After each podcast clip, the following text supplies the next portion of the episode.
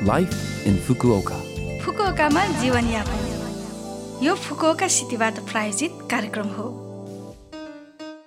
नमस्ते ओहाई गोजाइमास म सरिता यो लाइफ इन फुकुओका कार्यक्रममा फुकुओकामा बस्दै आउनुभएका नेपालीहरूका लागि सुरक्षित भई आरामदायक जीवनयापनका लागि आवश्यक जानकारीहरू नेपालीमा दिने आइरहेकी छु हरेक हप्ताको बिहिबार यो कार्यक्रम बिहान आठ चौवन्नबाट म सरिताको साथ सुन्न सक्नुहुन्छ छोटो समयको यो हाम्रो कार्यक्रम सुन्दै गर्नुहोला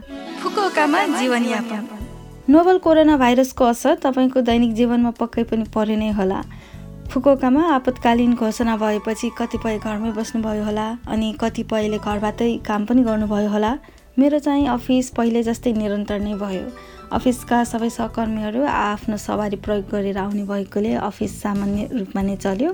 बरु अफिसमा हरेक दिन ज्वरो नापी लेख्नुपर्ने मास्क लगाउनु पर्ने बाहिरबाट आएपछि हात धुनुपर्ने वा सेनिटाइजरले हात पुस्नुपर्ने अनि मिटिङहरू विधि अनलाइनमा गर्ने जस्ता सावधानीहरू अप्नाइयो। मलाई लाग्छ जो होमस्टेमा बस्नुभयो उहाँहरूले केही आराम तथा मनोरञ्जन पक्कै पनि गर्नु नै भयो होला। अहिले आपतकालीन घोषणा हटाए पनि सकेसम्म हुलमुल हुने ठाउँमा नजाउँ अनि सम्पर्कमा आउन दूरी बनाएर मात्र कुराकानी गर्ने गरौँ।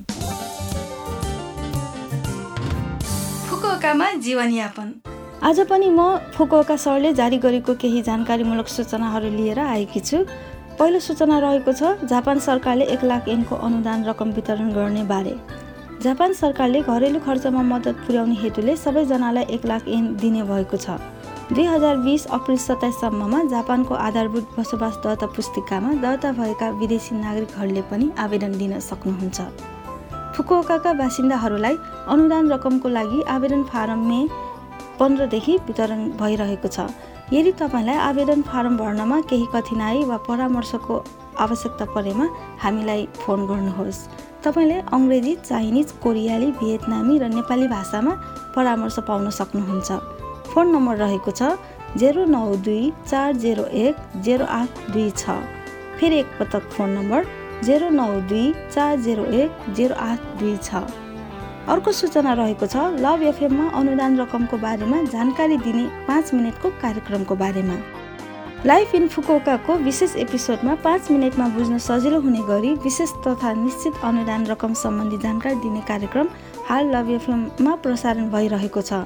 नेपाली भाषामा हरेक हप्ताको बिहिबार दिउँसो एक त्रिपन्न मिनटबाट सुन्न सक्नुहुन्छ। लभ एफएमको होम पेजबाट पोडकास्टमा गएर तपाईँको मिल्ने समयमा सुन्न सक्नुहुन्छ। अवश्य होम पेज हेर्नुहोला।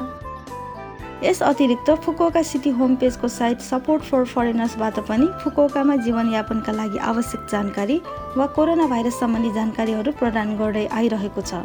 अवश्य पनि यो साइटमा जानुहोला अनि महत्त्वपूर्ण जानकारीहरू प्राप्त गर्नुहोला। अब अर्को सूचना रहेको छ कपडाको मास्क वितरणको बारेमा। जापान सरकारबाट कपडाको मास्क वितरण फुकोका सिटीमा मे बाह्रदेखि सुरु भयो।